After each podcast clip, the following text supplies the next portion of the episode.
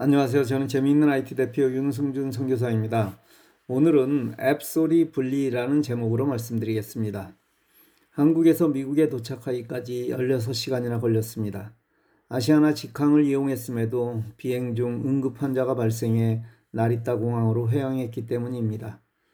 공항 상공에 도착하고도 1시간 정도 선에 비행하면서 남은 기름을 버려야 했고 착륙 후 환자를 내려놓고 다시 1시간 동안 재급유를 해야만 했습니다. 그러나 한 사람의 생명을 살리는 일이기에 크게 불편을 말하는 사람은 없었습니다. 그만큼 국민의식이 성숙한 것이겠죠?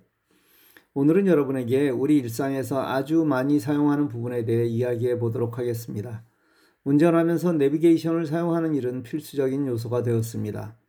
아주 오래된 자동차가 아니라면 자동차와 스마트폰이 블루투스로 연결되어 있어서 내비게이션 안내 멘트가 자동차 스피커로 나옵니다. 그런데 저처럼 운전하며 음악을 듣는 사람들이 많습니다.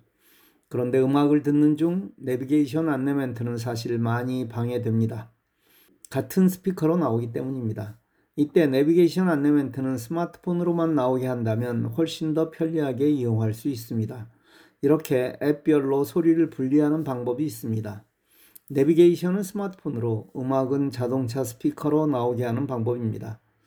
삼성폰과 같은 안드로이드 폰에서는 아주 쉽습니다. 설정, 소리 및 진동, 앱 소리 분리 재생을 선택합니다. 지금 켜기를 켜고 애플리케이션을 누릅니다. 원하는 앱을 선택합니다. 화면에 원하는 앱이 보이지 않으면 앱 추가를 누르고 여러분이 사용하는 내비게이션을 추가합니다. 추가한 내비게이션을 선택합니다.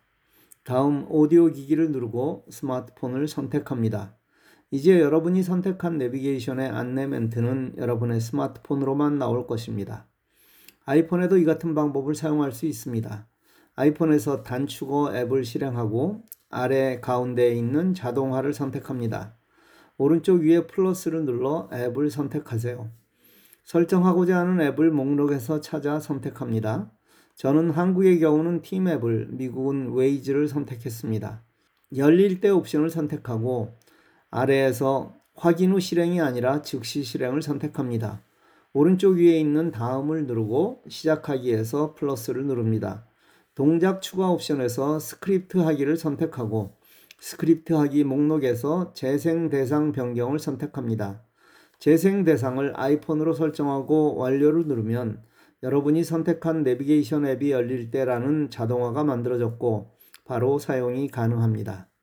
이제 스마트폰 사용을 조금 더 편하게 사용하게 되었습니다.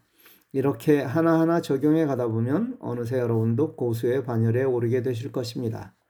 오늘도 멋지게 적용하셨습니다. 감사합니다.